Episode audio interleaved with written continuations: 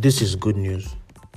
In my reflection today, I was shocked by the fact that Jesus said he was sending these 72 disciples like lambs among wolves, but instructed them not to carry anything. No money bag, no sack, no sandal, absolutely nothing. Not even a knife or a gun. Now, how will they defend themselves from, from these wolves that they will meet on their way? How? That was when I, I, I understand I understood that Christ was not sending them to defend themselves or to defend him or to defend the gospel, but he was sending them simply to proclaim the presence of the kingdom of God.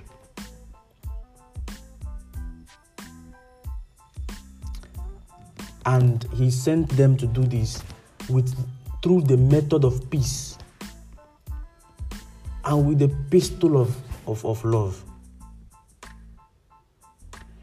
He went forward to tell them not to force their good news upon anybody. He told them that whatever town they enters and they are welcomed, they are free to eat with whatever I said before them.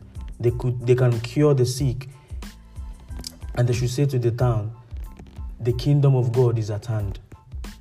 This obviously means that if a town does not accept them, they should live quietly.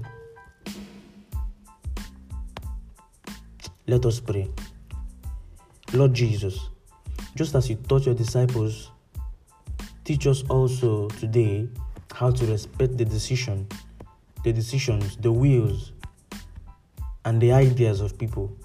Teach us how to collaborate with the people around us, notwithstanding their beliefs, culture, traditions, status, race, etc. We pray to Christ our Lord. Amen.